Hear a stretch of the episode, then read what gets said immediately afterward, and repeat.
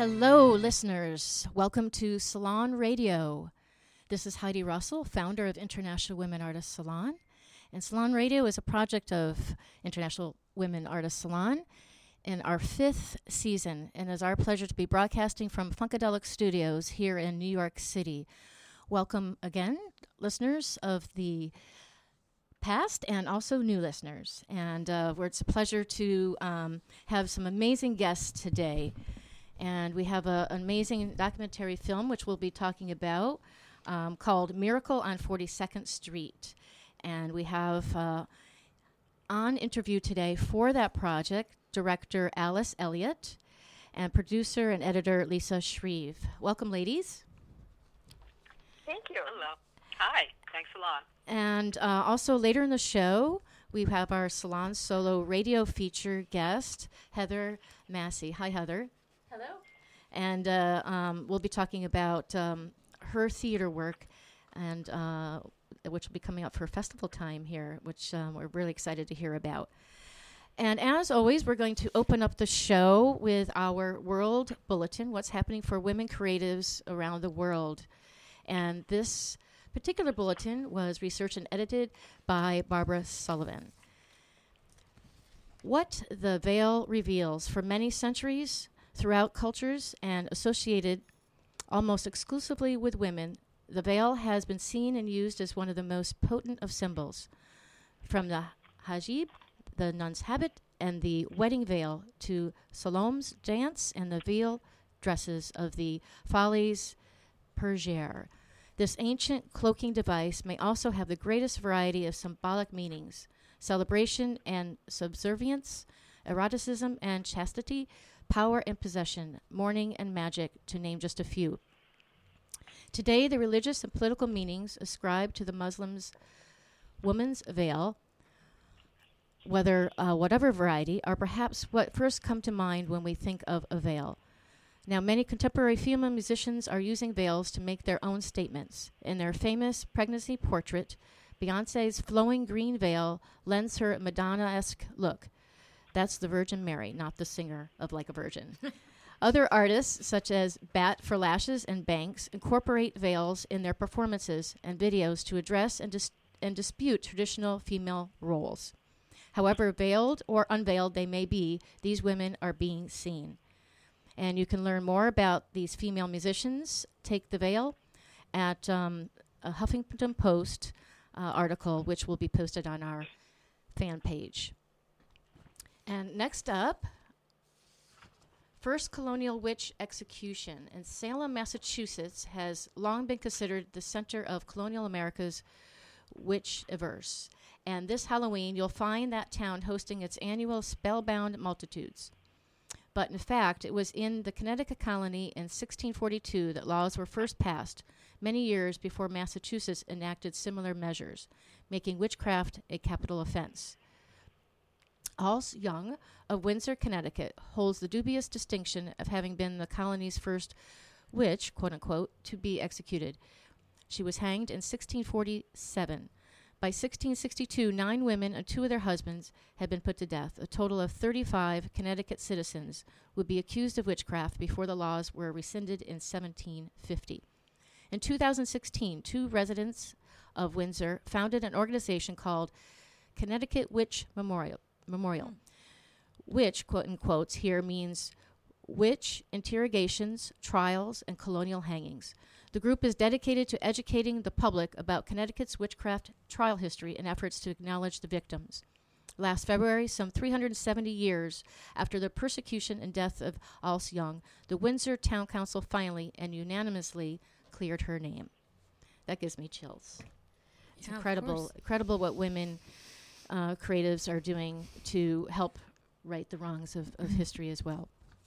And finally, in raising LGBTQ awareness in Africa, uh, just a, uh, piece of information first before we talk about these two amazing women. In 38 of Africa's 54 countries, it's illegal to be gay. In several of, of, of those countries, the crime of homosexuality carries the death penalty. A person who is gay, transgender, or otherwise LGBTQ may be verbally or physically attacked in public and can usually expect no help either from bystanders or from the police. One misperception behind this persecution is that homosexuality equals pedophilia. Some in authority perpetuate this myth for their own ends.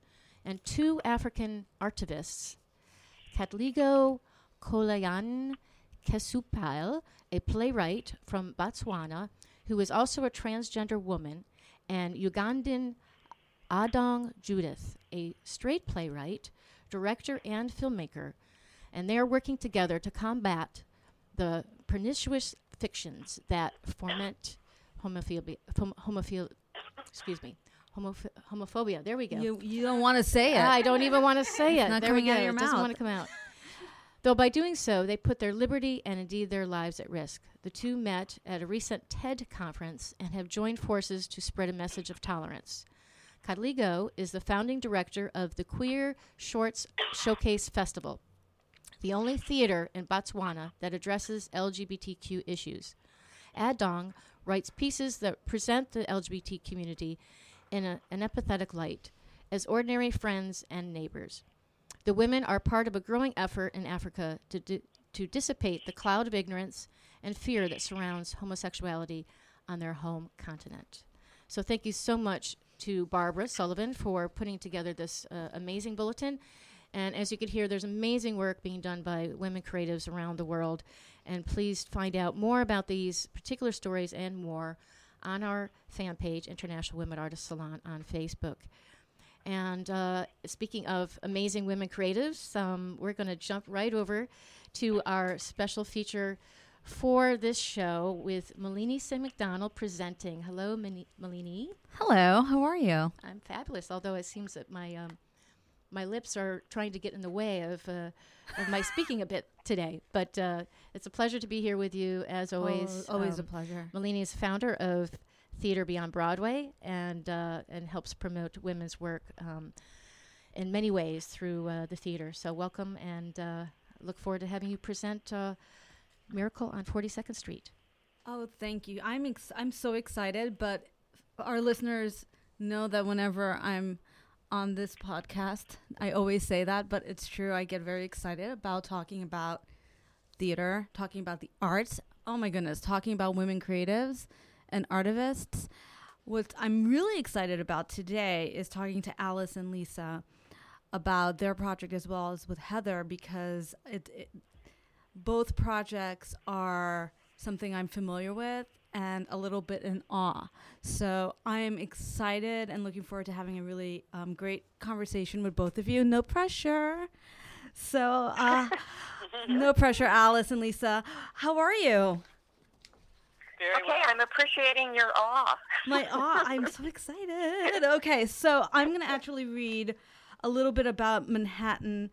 Uh, sorry, Miracle on 42nd Street, and then I'll read your bios and we'll launch right into it. Miracle on 42nd Street is a documentary about affordable housing for artists, the transformation of Times Square and the Manhattan Plaza housing complex on West 42nd Street in New York City. Former residents include Alicia Keys, Larry David, Giancarlo Esposito, Donald Faison, Samuel L. Jackson, and Angela Lansbury, who are all in the film.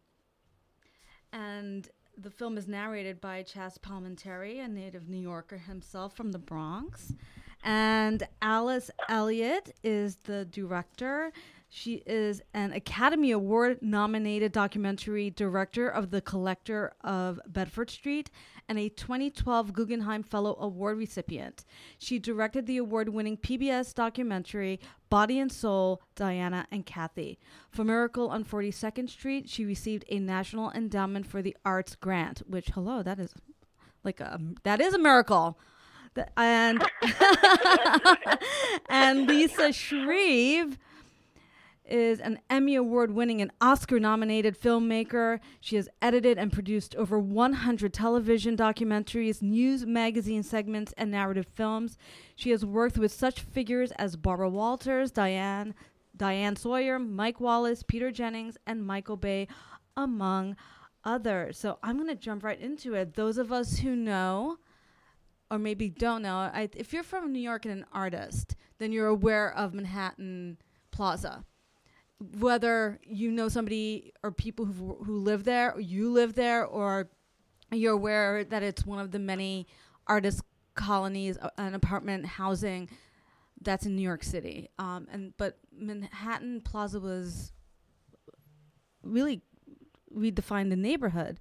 So either of you, Lisa or Alice, just if you want to jump in and, and maybe tell us a little bit about the history and what made you decide to do this documentary. Well, I think uh, I was approached about doing it, and by two women who were casting directors, and they lived in California. But they were having lunch one day, and they realized how important the, being able to live at Manhattan Plaza had been to their careers, even though they had both moved on to living in California. And uh, I was just I, I've known about Manhattan Plaza since the day in 1974, three, five, somewhere in there, right. that I started walking over there for an appointment. I was a young actress, and I started walking over toward Manhattan Plaza, and I had an appointment. And I was walking on 43rd Street between 8th and 9th Avenue, and I didn't feel safe. and I walked in the middle of the street because yep. I didn't feel safe on the sidewalk. And I thought, wait a minute, what are you doing? You're an actress. You would have to come home late at night. How would you do that? And I thought, I can't do this. So I turned around and I forfeited my apartment and my chance to have this amazing adventure of living in there because I was too scared. And I think Lisa should pick up the story because she was one of the brave ones. So, Lisa, tell your story. Well, I had been living on the Bowery so for me, it was. A, it was. it was one terrible neighborhood to another. Although I must say, the Bowery wasn't dangerous at the time I was there. It was, um, you know, drunken guys. Sometimes you would have somebody lying in front of your door in the morning, and you literally couldn't get out of the building because they'd be passed out or possibly dead. That could happen too. oh um, uh, but but it, it was pre-crack, and um, it became very dangerous after crack exploded on the scene. But really, we were not afraid. We had the Hell's Angels in a building right on the corner, mm-hmm. and so nobody really did anything in that neighborhood. And it was like having the mafia in your neighborhood. Plus, there was a fire department across the street, so it was actually not unsafe. I don't think we felt unsafe down there. So moving to Manhattan Plaza was was actually a step down, um, a much more dangerous neighborhood much more dangerous, much more, you know, what was going on in the streets was yes. More threatening. Um, but the security in the building was fantastic. I live on the 42nd floor. You just don't worry about anyone getting into your house. The streets are another story. Uh, I was working so hard in those days, I pretty much took a cab to work and a cab home most of the time. I wasn't really in the streets much or dealing with the streets. I was sort of sleeping here and mostly at work so I didn't experience too much of the danger of having to walk from the subways and th- those kinds of things that a lot of people went through. People were mugged. But Lisa, you were really a pioneer. I mean, you yes, took we on the challenge of living there. Yeah, yeah we were pioneers. Um, it, it was, but I mean, and you other can people. See, you I can see in the film what it was more, like. Yeah, yeah. The, the because we, we have yeah authentic footage from the time and recently, the HBO um, series The Deuce came yes. out, mm-hmm. and I don't know if people have been watching that, but I noticed in the opening uh, sequence that we actually share some of that archival footage uh, with The Deuce. That we, you know, that it's very authentic. That's what it was like.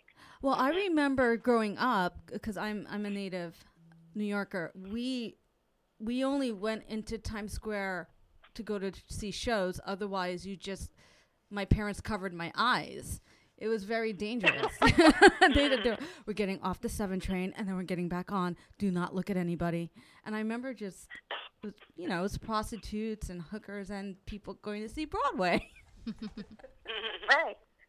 And one of our the people in our film, um, Gerald Schoenfeld, who um, was head of the Shubert organization, talks about it. He says that it was like a cesspool that people would not come. They came to the theater and they turned around and went home. And so he said something simply had to be done. And that's where Manhattan Plaza kind of stepped in. Uh, it was a very big risk, if you can imagine, at that time. uh, to think that you could bring middle class people into that area and that they would want to live there. Well, that's why the actors ended up getting it because middle class people wouldn't come. They couldn't rent the building up to the population they thought they were building it for, upper middle class people. Guess what? They didn't want to live in Hell's Kitchen. So, so they, um, yeah, so they discovered that actors are actually fit the low income profile perfectly. Um, Well- and we do all over the country, even today. Um, actors and artists are um, eligible for um, the low income tax credit in housing. And so um, artists they found have made really good tenants and they really um, help the economy of uh, any town, street, city that they move into. Um, they're active. They're part of their community. They just like everybody else. They buy food. They drive cars. You know, so it's a very good investment to invest in artists. When what was the moment? I know you said many people were asking you to do the film. I mean, what really made it happen though? What made you say, okay, we if we don't do this, it, it may be lost? Because the truth is, nobody really talks about the history of the artists who built up that that neighborhood, because it is it's in like a red light district back in the seventies. So it's between Hell's Kitchen and Hell. So how did you know I better Well- do this? Yeah, for me, there were three things. Um, one, coming to the realization that I had been raised to think that artists were, and, and not in a deliberate way, but in a societal way, I'd been raised to think that artists were parasites. And then I, because I've been an artist all my life, I realized that artists are a vital and valuable part of the community, and you must have artists. So to realize that this was a form, this film could be a form to explain why artists are so important. The second was that I, I was given the opportunity to work with someone of Lisa's caliber, that she's a you know world class editor, and that I would get the opportunity to interview these major important people of our time, and that um, they were able to raise money right away. That it was such a sensational idea that the first donor that they went to um, gave us enough to get started on the film. How did the two of you meet? Well, one of the casting meeting. directors, one of the women, what? I said, I think at a meeting. At a meeting, that's right. Um, um, Mary Jo Slater, who was the, one of the two Yes. casting directors in LA, um, it was Nancy Perkins was the other one. It was all their idea. Mary Jo came to New York and called a meeting with the two of us, sort of picked out the two of us to do it. And um, that's when we met. And the odd thing was that we both had had Academy Award nominations in the same category in the same year and didn't know each other at the time until we met through Mary Jo. So it was kind of fun. In the short documentary category, we had each had um, a nomination. I, I had edited a, a nominated um, film, and she had directed a nominated film in the same category in what was it, 2002, I think. No, yeah, 2002. So we immediately had a little common Mhm. common bond through that, which was kind of funny. Can you each separately talk a little bit about your experience actually working as women in in that documentary system and in the film industry, coming from New York City and and doing it in LA or elsewhere? Sure, I'll jump in. That Okay. um, I've just found uh, doing documentary is kind of doing an end run around the whole business. Mm. That um, one of the things I love about documentary is I didn't have to ask permission. I didn't have to wait for somebody to give me, you know, uh, saying, "Oh yes, your project is greenlit." That uh, I came into the business just when small digital cameras um, came out, and I could buy a camera and I could get started the next day on filming something.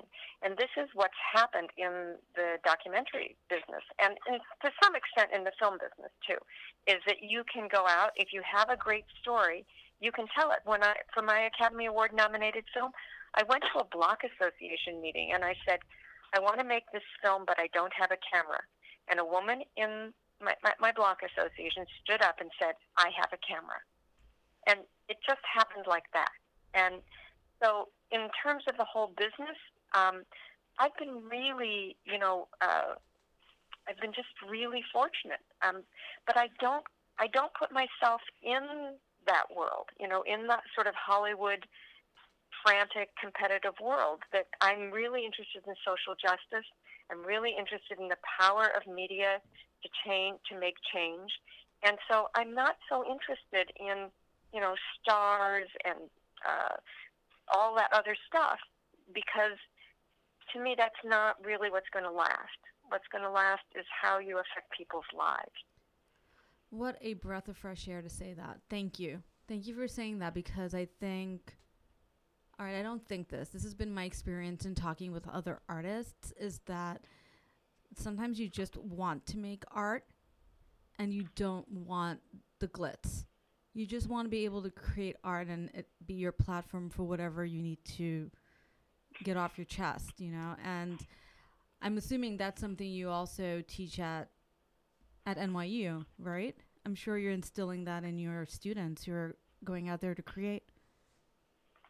Well, what's exciting is what how you can influence the next generation of filmmakers to make people start thinking about ethics.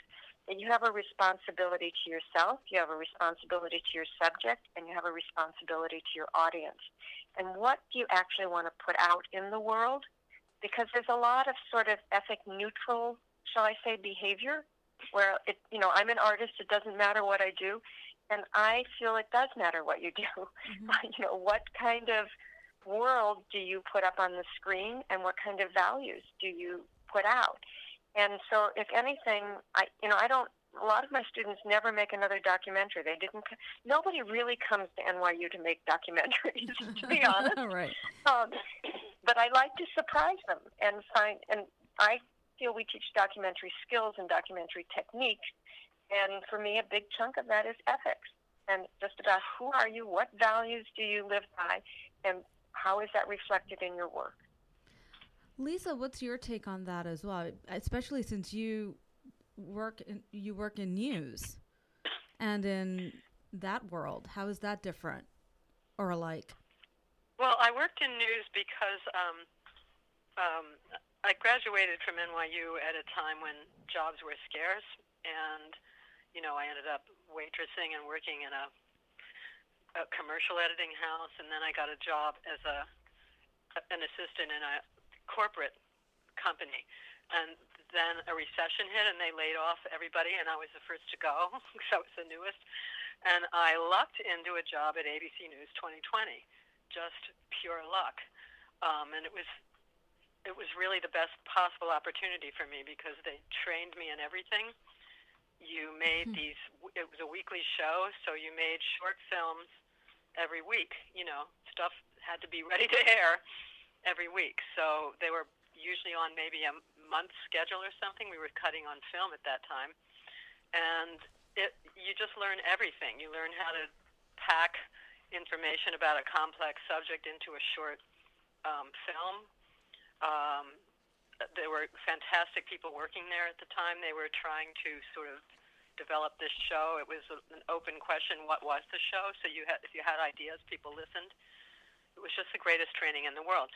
But I always loved movies. I considered myself so lucky to be there. I didn't grow up in a artistic um, scene. I didn't know anyone whose parents worked in the film business or anything. I didn't have any inside track. So I considered myself so fortunate to be in any end of it, journalism, news, whatever it was. But I certainly always have loved movies would like to do more movies, and um, I, I think you can you can affect the world just as much with movies. If they're, I, just want to do good work, either documentaries right. or movies. Anything that's good and the message is correct, and there's and you're bringing some beauty to the world. That's all. That's all I care about, either a documentary or a movie. There's, um, you know, wide open in both of them to, you know, yeah. really really do really reflect what you want to reflect on the world. That's great. Is that what you Is that what you're? That's what I needed, Lisa. okay. Great. We're gonna take a quick uh, pause.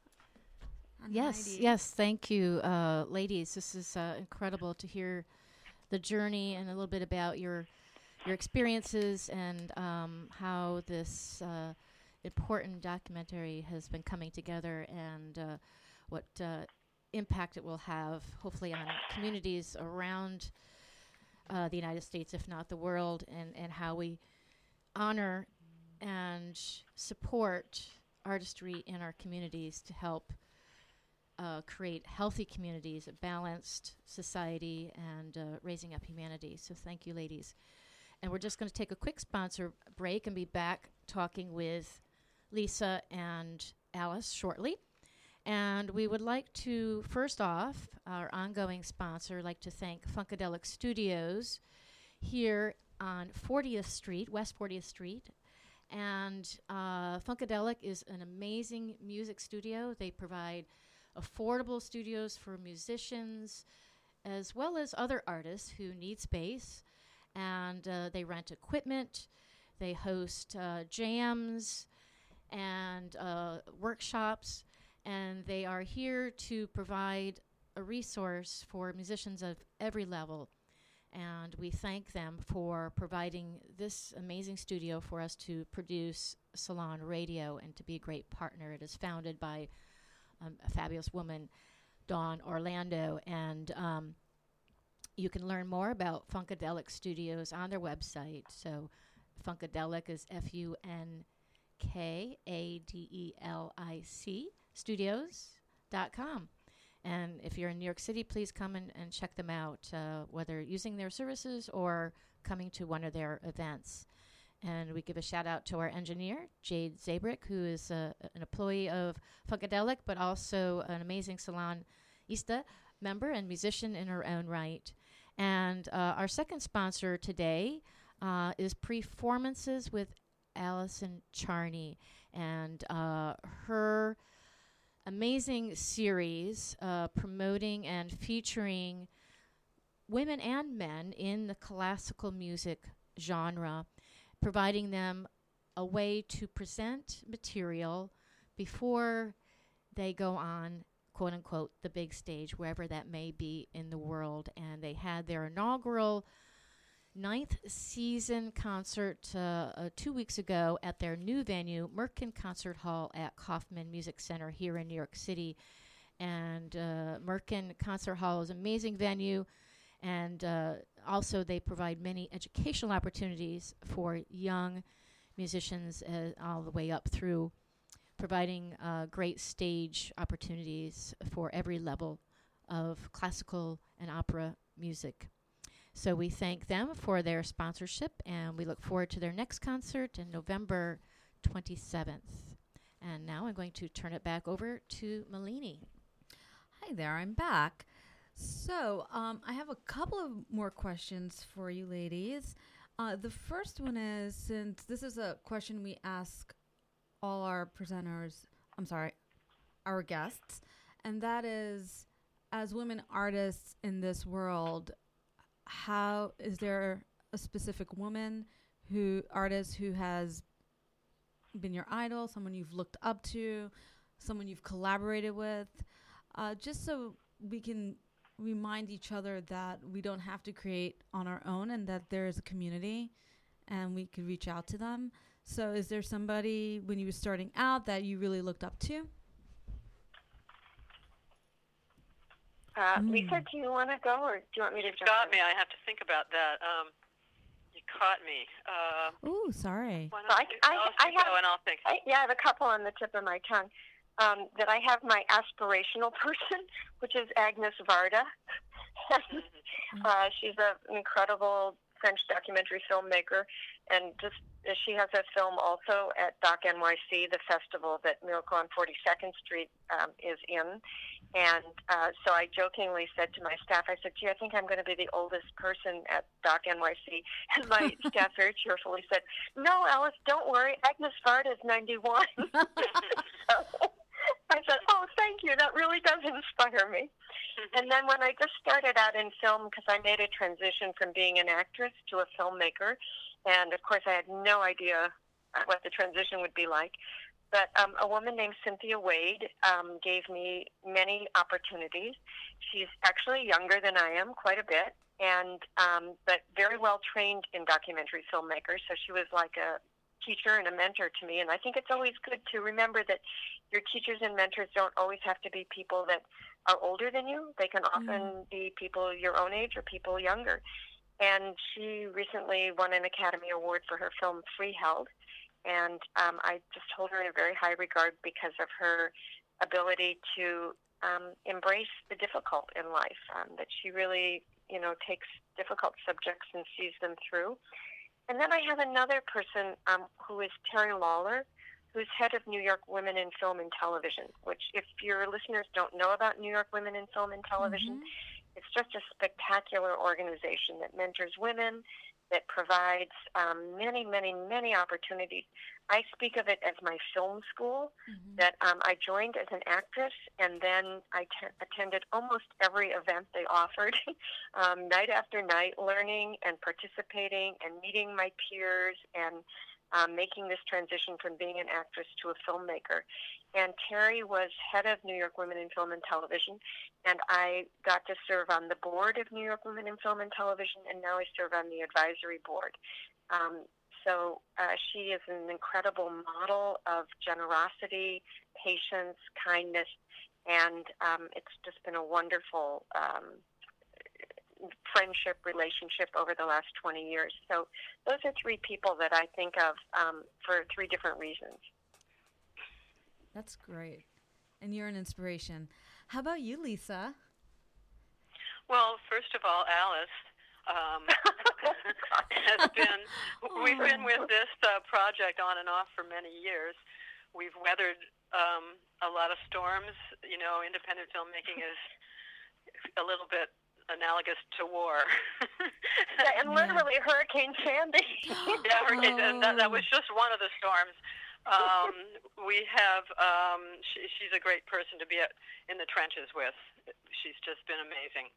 Um, and I, ha- you know, I have to say, one person whose career I'd love to have is Thelma Schoonmaker. I don't know her. I've met her once briefly, but um, I, when I was at NYU, I had Martin Scorsese for a teacher, and we heard about her. Uh, uh, you know, she's just sort of been in my psyche ever since I was at film school. And what a career, just being connected to a director like that and doing every film that he does must be really, really wonderful, lovely career. Um, and there were two different women who I worked with more than anyone. The first one was at, um, at ABC 2020. Her name was Janice Tomlin. She was sort of the superstar producer there at the time, and we did one one film after another together, and we did the first hour that 2020 aired as a whole hour on one subject at 2020, and from then I from there I went off into hour documentaries from segments, and um, the other one was Lisa Jackson, who I worked with for many years as a freelancer after ABC um, at Linda Ellerbee's company, Lucky Duck. We did many films together really fascinating subjects, and she's she's a force of nature. Um, both of them just sort of wanted to work only with me for a long period of time when those partnerships lasted. And it's, I, I like working that way. It's a great way to work where you just sort of understand that the next one that comes along, you're doing it with them. And um, you, it's good that way because you develop ways of working together and you develop a shorthand and um, a sort of an understanding of how you're going to do things. And when you start over again every time with different people, um, you know, that's fine, but it's not as deep a way of working. I think you turn out better films maybe that way. And I just appreciate both of them for working with me all those years and learned so much from both of them. Listening to the both of you, I almost wish I'm I'm sorry we couldn't all be in the same room at the same time because I just think both of you are really inspirational and I think you two are inspiring so many young women, filmmakers, artists who who need this. We need these strong women role models right now. I'm explaining how, or not even explaining, sharing how to survive in this industry. I think it's so important. So I just want to thank both of you for just just showing up for the rest of us. And and I can't wait to meet you because it's going to happen. And just yes, my, it's it's going to happen November 11th. That's right. So Oh, my final question, ladies, is you know what's your your advice, or do you have any anecdotes that you can share with the coming generations of lady filmmakers or artists? Well, I would say be persistent. Just keep putting one foot in front of the other. There's a big emphasis today on, you know, splash, you know, making a big thing. And I have seen how the people who consistently show up, do the work, are the are, are the people who feel good about themselves and do create good work. So I think there's something to be said for persistence. Yeah, that's exactly what I was going to say. There it is. It took a lot. Of, See why we work well together? it took a lot of resistance to get this film done, and um, you know, Alice really has it. She just hangs in there till it's done, and um, that's. I think that's really the key. If you don't give up, you will succeed. you just can never give up. Well, I have a ha- I have a hashtag for you: persistence to resistance. Does that make sense? Okay, Yeah. it does, right? I just I had I had a moment. oh, Alice and Lisa, thank you so much for your time and for sh- uh, spending uh, the morning with us. And listeners, the Miracle on 42nd Street uh, will have its screening on November 11th at 1:30 p.m. at the SVA Theater, which is located on 209 East 23rd Street. Kind of sort of. I'm sorry, it's No, 330. 303. I It's just 333 West 23rd. look at that. The, Was that? the Did I get the address address is for the school? location? I did. Sorry, yeah. Yeah. Thanks, sorry. Ladies. I guys, I just gave the uh, the address to the school. So if you go to the school, no one will be there. 333 West But- 23rd. That is across the street from uh, the Hotel Chelsea. It's between Right, 8th and and people- 9th Avenue. Yes. Yeah, people may want to um, just look for it through Doc NYC, which is the largest documentary festival in the United States, and it's happening in New York from the 9th, 9th to the 16th of November. Wonderful. It's docnyc.net if they want to go online and get tickets. Or you can visit www.miracleon42ndstreet.org. Thank you again. And I'm going to turn it over to Heidi. Thank you, Malini. Okay, And thank you very, very much. thank you so much, Thank you. Lisa and Alice. It's been a pleasure to have you on Salon Radio today. And hopefully, this is just the beginning of our collaboration. And uh, looking forward to seeing the premiere. And um, if there's any other information you'd like us to share, we will certainly put it on our fan page, International Women Artists Salon. And uh, we wish you um, great success with this documentary and all your uh, future work. Thank, you. so much. And uh, we'll see you at the premiere. We'll see you at the screening. Yes. We'll see we you will. there. Take care. Thanks. Bye bye. Okay, bye bye. And uh, now we're going to uh, give our Salonista and Salon Bulletin uh, before we head into our solo feature um, with Heather Massey. So uh, we have over 3,000 women creatives connected around the world. And uh, it's just amazing the work that they're doing, as you're hearing on the radio show today. But um, you can follow us on International Women Artist Salon fan page on Facebook um, and learn more about uh, some of the events and happenings and fundraisers and social causes um, that these amazing Salonistas are doing around the world. And here's just a snippet of what's happening coming up this this coming week actually. On Saturday, November 4th at 6:30 p.m., our partner organization, Poets House, presents a reading to benefit Puerto Rican relief efforts with a lineup of poets from Puerto Rico, the diaspora, and beyond. And they're um, going to uh, have a number of poets. Gosh, I see a list here of at least uh, 20, and uh, men and women. And you can learn more um, by sending info um, email to poets for Puerto Rico at gmail.com. And the event is taking place at the Poets House, which is uh, 10 River Terrace here in New York City. And you can also learn more at www.cdp as in Paul, EC, P as in Paul, R dot org. And that uh, represents Com- Comedores Socials de Puerto Rico and uh, the proceeds for from this event will go to benefit their relief efforts. Thank you to Poets House for doing this uh, amazing event to help those in need, our fellow citizens and creatives. And uh, also coming up next week, uh, November 8th, on Wednesday, 7 to 8 p.m. Central Time, on Norfolk campus, Northeast Community College is presenting writer Sarah McKinstry Brown, and this is part of their Visiting Writers series.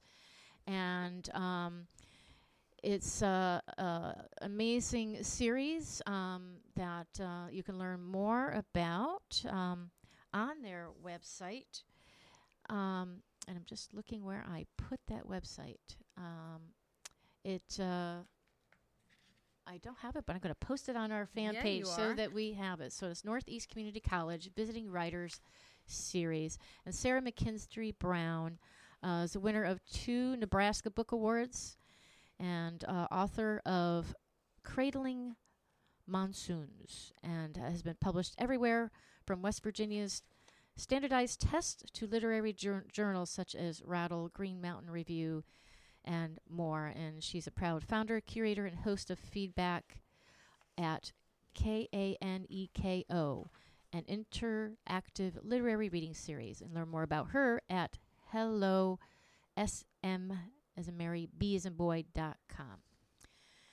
And then uh, also, if you'd like to learn how to watercolor paint, um, there is an opportunity for a, a workshop uh, coming up on November 12th, which is a Sunday, at the Bot Shop Studio and Store, and that's B as in boy O T T shop with two P's, and that's in Mamaroneck, New York, on East Boston Post Road, and uh, they have. Um, topics uh, covering illustration and drawing techniques, understanding the use of water as a medium, and coloring techniques and um, it's a two-hour session from one to three, and um, it's on a Sunday. Uh, just fifteen dollars to help cover the costs of the materials, and uh, we encourage you to RSVP.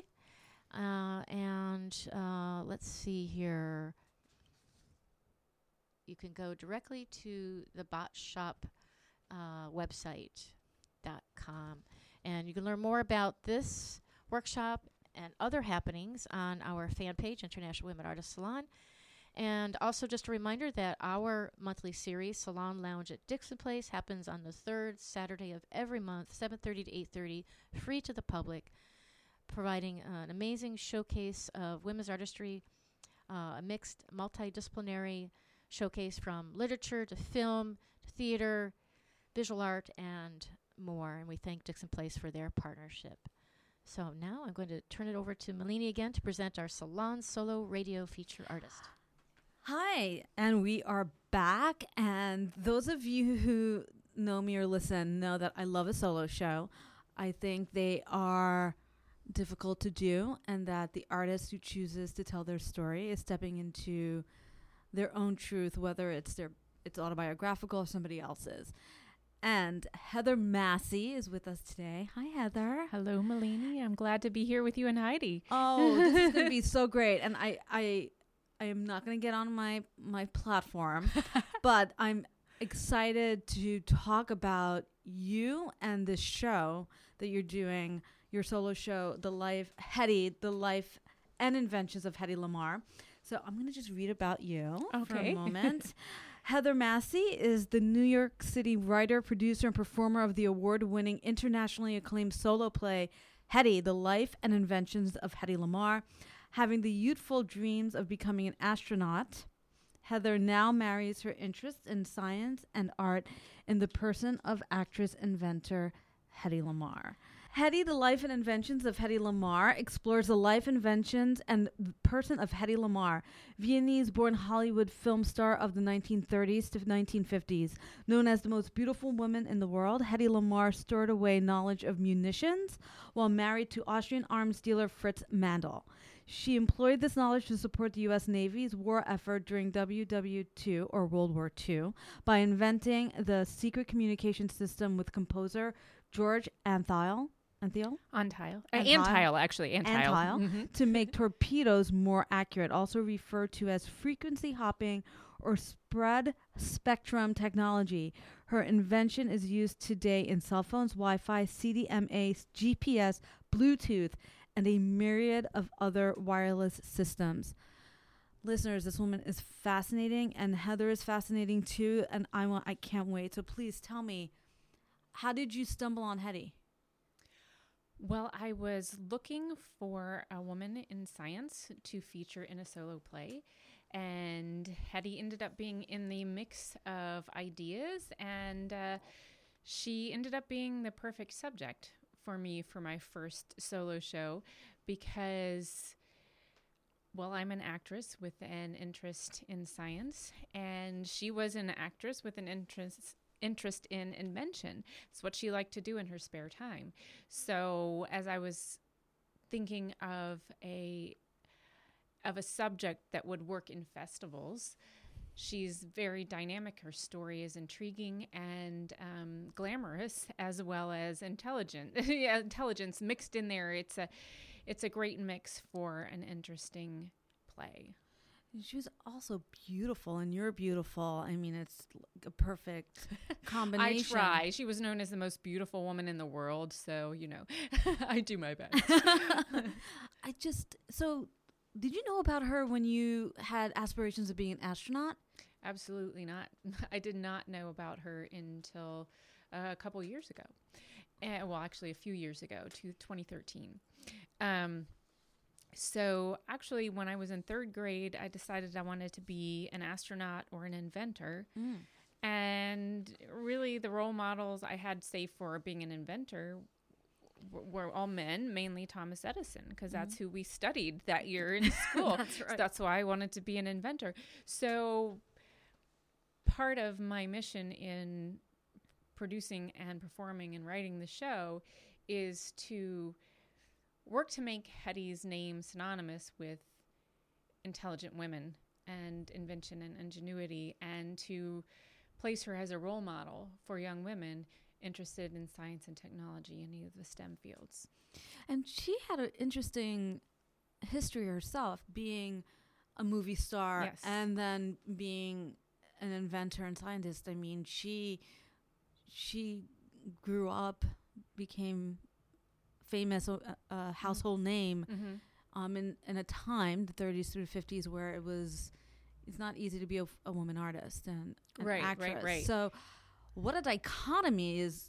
I, I found yeah. an interview with her um, from 1969, Woody Allen. Oh, that one's that, that, one's fun. Yeah, with Leslie Uggams and um, yeah. um, uh, there's Moms Mabley, Moms Mabley yeah. Arthur Treacher. And, yeah, it was like the weirdest I shouldn't say weirdest. Let me rephrase that. It was an interesting group of mm-hmm. people yeah. on the stage. Yeah. And the men were completely blindsided and by her. Oh, uh, Woody was like just drooling on the table. Oh my goodness! he was uh, like almost literally drooling. There was no shame around it, but she just had this this stillness, this class, and she was wearing this great dress, mm-hmm. impeccable. And I thought, that's such an interesting characteristic to t- to um, tie into and tap into, I should mm-hmm. say, when you're an actress. Because as actors, we always feel like we need to emote, but there's something in that stillness. And I think it's that stillness that must have allowed her to be able to almost have another life. Oh, she had I mean, many lives, and parts of her life were very segmented. Um, a lot of things she had to leave behind. She learned to um, like I said, segment her life. She was she was Jewish of Jewish heritage mm-hmm. in Austria. She was born in 1914 and she left in 1937. And being Jewish at that time was not not a not a, a, safe thing to mm-hmm. be. And also, once she got to Hollywood, um, Louis B. Mayer was her boss, MGM, and he did not allow his players to speak about religion. So she cut that part out of her life. Um, so as as to how that relates to poise, I, I mean, she was able to focus in in yeah. a way that um, perhaps not everyone is able to, and that's how she was able to focus in her free time on interests that appealed to her, such as inventing, and she learned at a very young age how to think critically, how to think about how mechanical systems worked so that when she was married to Fritz Mandl, the the fourth leading arms munitions dealer in the world at the time, that uh, she absorbed a lot of knowledge from dinner parties. They, you know, of course, wouldn't have yes. thought that she understood what they were saying, but she did. And once she got to the United States in 1937, with the, you know, the heightening of strains in world relations and the impending war, she became very concerned about especially children who are being killed by torpedoes while being shipped to safety. And so she started thinking about what she could do to support the Allied forces and her new country. And she focused on torpedoes. And she brought in her collaborator, George Antheil, who um, ironically was an avant garde composer. Hmm. And uh, together they worked on her ideas to figure out a way to implement them. And the way that worked was because w- one of George's most famous works um, is called Ballet Mécanique, which he composed to go with a f- short film. And uh, it synchronizes 16 player pianos uh, yes. Wow. and well, it was hard for him to synchronize them at that time. He never could find a way to do it. Now it's possible. Um, so he did it with a lesser number of of player pianos, but it had sirens and bells and gongs and air yeah airplane propellers, all kinds of crazy stuff. And it premiered in Paris and then at Carnegie Hall.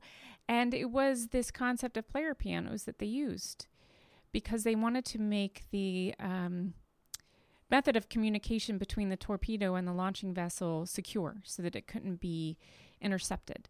So, to do that, they used radio signals, but they jumped from one signal to another very rapidly, and it's called frequency hopping.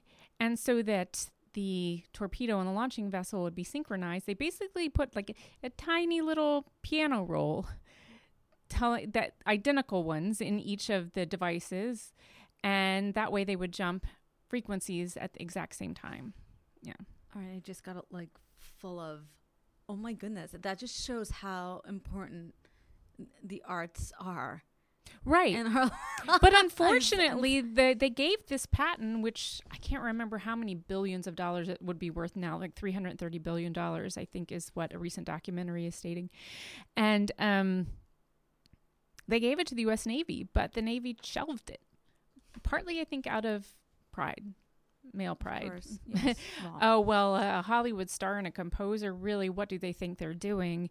You need to go out and sell war bonds, which Hedy did. And she was smart about that, too. She sold nearly $25 million in bonds wow. herself. So she, you know, she dealt with this situation she was in and she, she made the best of it. But um, the Navy then did employ her patent in the late 50s for a sonobuoy system for detecting submarines. And then in 1962, after the patent had expired, they used it during the Cuban Missile Crisis. They actually used it in torpedoes and it helped to avert the crisis. Um, and then the patent was declassified in 1985 and it's been being used in all those things you listed mm-hmm. cell phones, GPS, Wi Fi. So I know that you've been traveling this show, and I, I, I have the list of awards. I'm not going to go through it since uh, we don't have time because it's really impressive. How has this story? How has how has it worked in other places besides stateside? Because you've gone across the pond. I've, you've gone yeah. with the show. I've been in Ireland and Dublin and Galway. I was just in Zimbabwe and Bulawayo, yeah. and then in Cape Town um, most recently at the Cape Town Science Center in South Africa. And it's been universally well received. And it also has appeal to a very wide range of ages. Young women, especially young girls, have been some of my favorite audience members. Mm. Uh. I just and I interact with the audience, so I speak directly to them, so I can see see what they're thinking, and um, and also all the way up to I'm going to be doing some some work with um, an NPR station and the Department of Aging in Pennsylvania for senior centers.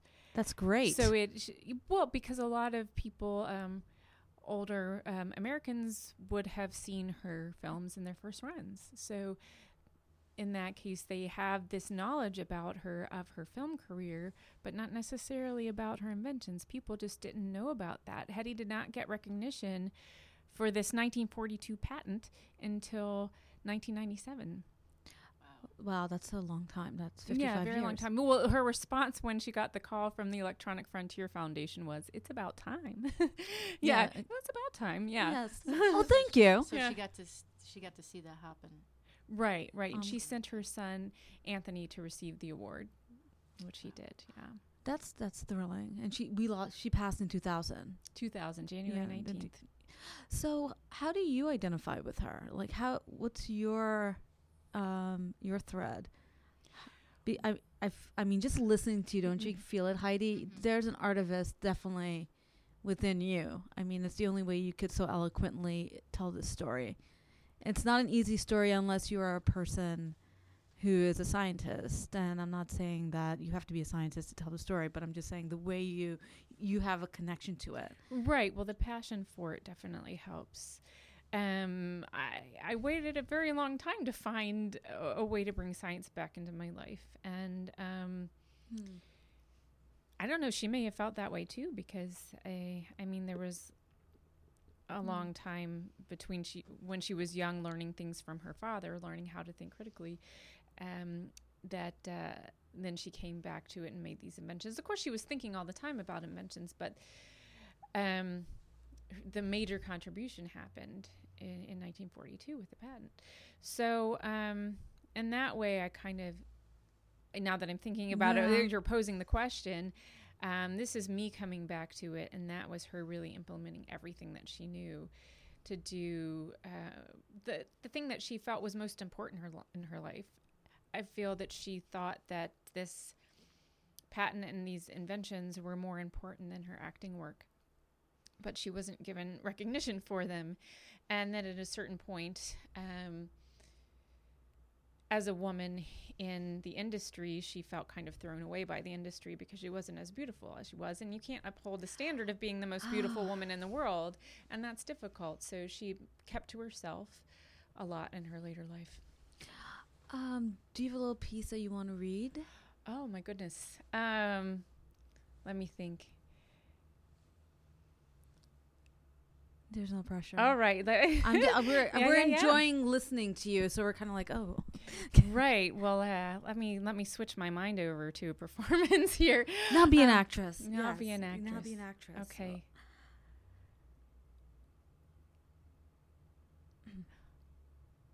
Well, I understand. It is you who have summoned me.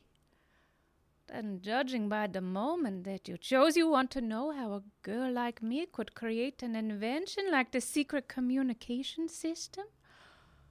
Oh, I'm so glad that this is what you want to know. I must confess, the worst questions that I get how many men have loved you, Miss Lamarr? What man was the greatest lover? That kind of thing. Now, I've never engaged in this kind of smut seeking curiosity, and I will not do so now. Hmm, but as to your question, I shall not disappoint. Thank you so much. that was very short. no, that was Oh, great. that's brilliant. Wait So to see the whole show. I, um, can you do the whole show now? yeah. so, thank you. I mean, I, I, it's really, really touching, and and I could see it. I can. She would be so proud to have you as her conduit, telling her story. I really hope mean that. Heather. That's that. That's m- that's my hope. You know, I'm working so hard to honor her, and I'm hoping I'm doing it in a way that she would appreciate. Oh, I think she would. I think just. I, I don't even need know what more to, to add to that because she would be, she would be. Thank you, thank you, and and and to say also, um, well, I obviously I would love for as many people to see my show as possible, but also sort of in a. a a wider venue so that people know that there is a documentary that's going to be released in November um, called Bombshell The Hedy Lamarr Story. It's going to be released theatrically and then it will be on PBS American Masters in the Great. spring, directed by Alex Dean, a really dynamic, wonderful woman. And um, it's executive produced by Susan Sarandon and uh, supported by the Sloan Foundation. Oh, I'm looking forward to that. Absolutely. Well, I love- I More- love American more Inspired. powerful women um, bringing forth the stories of the history of um, women creatives. Mm-hmm. Yes, yes. So you're off to you're back from Cape Town. So Back where, from Cape where are you? Where are you next? Where I'm So headed we give you a little shout out. Oh yeah, yeah. Where I'm headed next is the Charm City Fringe Festival in downtown Baltimore. It's going to be at the Downtown Cultural Arts Center this November 9th through 12th. And let's see, you can get information at charmcityfringe.com or at heathermassie.com. That's my website, Heather Massie, M A S S I E dot com.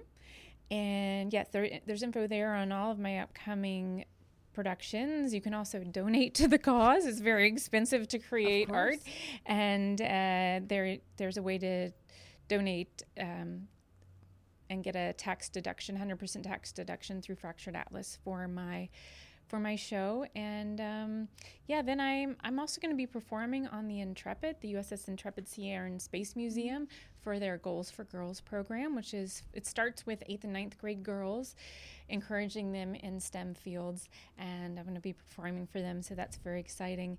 Um, I'm going to return to the Sarasolo Festival in Sarasota at the beginning of the year. Um, I should be having some performances for fourth to eighth grade girls at the Whitaker Science, uh, sorry, the Whitaker Center for Science and Art in Pennsylvania. So that's very exciting. Um, I'll be at Millersville University in April and Inspire Fest in Dublin, Ireland next June, which is a conference for science, technology, design, and art and all kinds of other uh, irons in the fire. Anywhere anybody wants me to go, you can contact me through the website, um, heathermassie.com. Yeah. Because Heather's Heather's schedule is quite open.